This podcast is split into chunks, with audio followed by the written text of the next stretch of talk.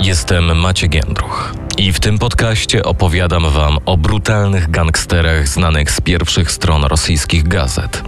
Ale też sprawdzam dla was historię tej zorganizowanej grupy przestępczej, która często nazywana jest tą najstraszniejszą i najbardziej niebezpieczną. W tym odcinku opowiem Wam o walce o wpływy gangów rosyjskich, włoskich i latynoamerykańskich w Stanach Zjednoczonych.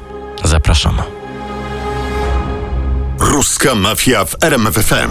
Kto wygra tę wojnę? Rosyjskie i latynoamerykańskie gangi kontra Cosa Nostra. Sekwencja pierwsza. Nowy Jork. Miasto w Stanach Zjednoczonych o największej liczbie mieszkańców, a zarazem centrum jednej z najludniejszych aglomeracji na świecie. Na czele przestępczości zorganizowanej w Stanach Zjednoczonych stały klany z Włoch.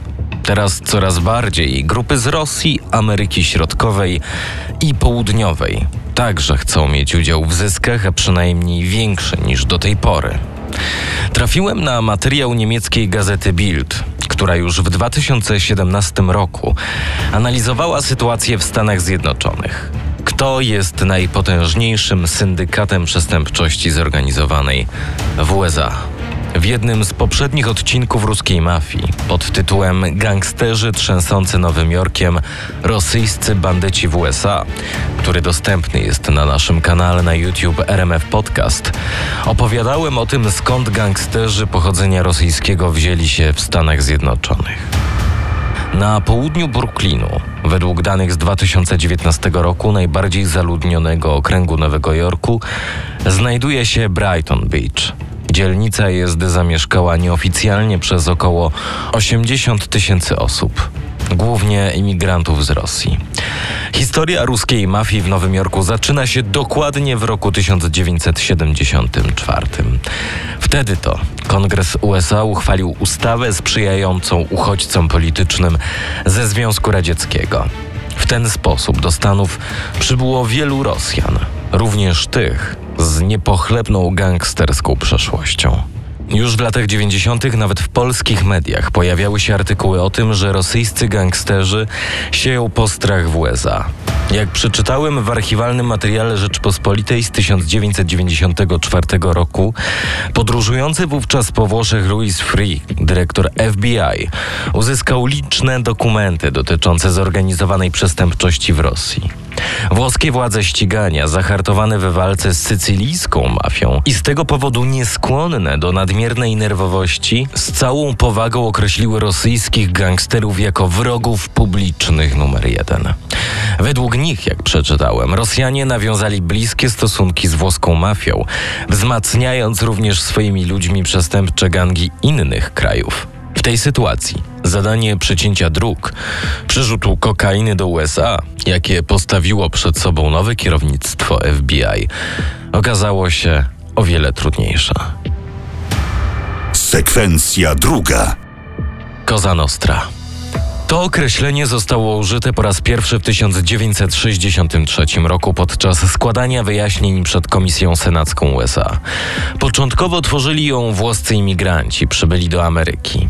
Obecnie składa się niemal z samych rodowitych Amerykanów. Ostatnio zrobiło się głośno o włoskiej mafii. Schwytany ostatni ojciec chrzestny. Koniec epoki mafijnej.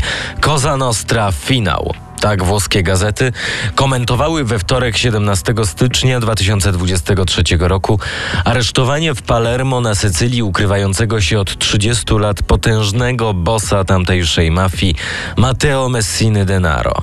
Został zatrzymany przez karabinierów w prywatnej klinice w Palermo. Cosa Nostra na amerykańskiej scenie przestępczości zorganizowanej jest nadal potężną nazwą w Stanach Zjednoczonych, ale jej gangsterzy z Rosji i Ameryki Łacińskiej już prawie ją prześcignęli. Członkowie Kozy Nostry w większości Amerykanie pochodzenia włoskiego uważają się za członków Cosa Nostra, naszej sprawy, w takim samym stopniu jak ich odpowiednicy z jej ojczyzny na Sycylii. La Cosa Nostra często nazywana była zorganizowanym państwem podziemnym, a to ze względu na rozbudowaną strukturę. Składała się z około 24 znanych tzw. Tak rodzin mieszkających i działających w różnych miastach, głównie w Nowym Jorku, Filadelfii, Detroit, Kansas City czy Chicago. Każda rodzina liczy od kilkudziesięciu do nawet tysiąca członków. Kieruje nią szef, czyli Don albo Capo di Tutti, który ma doradcę prawnego. Sprawami rodzin zajmuje się komisja syndykatu, złożona z od kilku do kilkunastu członków. Natomiast działalność i współpracę wszystkich rodzin wraz z innymi grupami przestępczymi koordynuje Narodowy Syndykat Przestępczy. Współpracę i działalność rodzin wspomagają skorumpowane jednostki władz państwowych USA. Jak przeczytałem w materiale na portalu inosmi.ru, w ciągu ostatnich kilku dekad do grupy dołączyły inne klany gangsterskie, takie jak amerykańska Camora, która rozszerzyła swoje macki również na Kanadę. Wyliczyć specjalizacje, którymi zajmują się ci gangsterzy, to jak otworzyć encyklopedię. Wymuszenia, oszustwa, przemyt wszelkiego rodzaju, handel narkotykami, korupcja, pranie brudnych pieniędzy, nielegalny hazard, oszustwa kredytowe, morderstwa, prostytucja, pornografia, kradzież, podpalanie. Włoska mafia osiedliła się w Ameryce pod koniec XIX wieku. Podczas fal migracji z Sycylii i innych regionów południowych Włoch do nowojorskiego rejonu wschodniego Harlemu, do dolnego East Side i Brooklynu. Obecnie mafia jest najbardziej aktywna w północno-wschodnich Stanach USA, zwłaszcza w Nowym Jorku, Filadelfii i stanie New Jersey. Rosyjska mafia przeniknęła także do amerykańskiego świata przestępczego. Gangi przestępcze z byłego Związku Radzieckiego stanowią największe zagrożenie wśród przestępczości zorganizowanej na całym świecie, a przede wszystkim w Stanach Zjednoczonych. Francuski kryminolog Alain Bauer opisał rosyjskie gangi jako najlepiej zorganizowane społeczności przestępcze. Z niemal wojskową precyzją organizują swoje przestępcze machinacje. Wzrost tych grup w Stanach Zjednoczonych wydaje się nie do powstrzymania. Grupa Armenian Power, odpowiedzialna za dużą liczbę przestępstw, sieje strach i przerażenie w Kalifornii. Wielonarodowe syndykaty stały się tak potężne, że według Business Insidera zostały nazwane przez byłego prezydenta USA, Baracka Obamy, jednym z czterech najniebezpieczniejszych zagrożeń dla bezpieczeństwa narodowego USA. Jak przeczytałem, w materiale poświęconym walkom gangów na rosyjskim portalu InnoSMI nawet sensacyjne, masowe aresztowania nie były w stanie osłabić siły Rosjan w amerykańskich miastach. W 2011 roku 70 członków jednego z gangów wpadło w sidła dużego nalotu policyjnego. Według Huffington Post postawiono zarzuty porwania, wymuszenia oszustwa bankowego, kradzieży tożsamości, oszustwa związanego z kartami kredytowymi, handlu marihuaną, nielegalnego hazardu i przestępczych spisków. Sekwencja trzecia. Gangi latynoskie.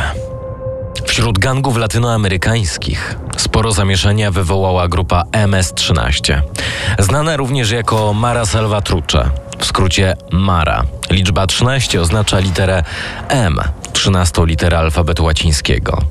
Groźny gang powstał w Los Angeles, ale obecnie Mara obejmuje liczne gangi w innych stanach, głównie w Ameryce Środkowej. Swego czasu prezydent USA Donald Trump uczynił kwestię gangów kwestią polityczną ze względu na serię przestępstw zgłoszonych w całym kraju. Według Washington Post Trump argumentował, że tysiące członków MS-13 strzela do ludzi, rani ich i robią rzeczy, których nikt nie może sobie wyobrazić. Są jak zwierzęta. Gang ten rzeczywiście według doniesień mediów należy do jednych z brutalniejszych na świecie. Członkowie wyróżniają się przerażającymi tatuażami na całym ciele, komunikują się ze sobą tajemnym językiem migowym. Ze względu na swoją brutalność, członkowie Mara byli nawet zatrudniani przez meksykański kartel Sinaloa podczas wojen z kartelem Zeta. Według przybliżonych szacunków w Stanach Zjednoczonych jest 60 tysięcy członków gangu. Wielu z nich pochodzi z Salwadoru i innych krajów Ameryki Środkowej. ONZ jest bardzo zaniepokojona, jak czytam. Nie dziwne, bo to właśnie między tymi trzema wielkimi grupami, o których dzisiaj mówiłem Rosjanami, Włochami i Latynosami rozgrywa się wojna o wpływy.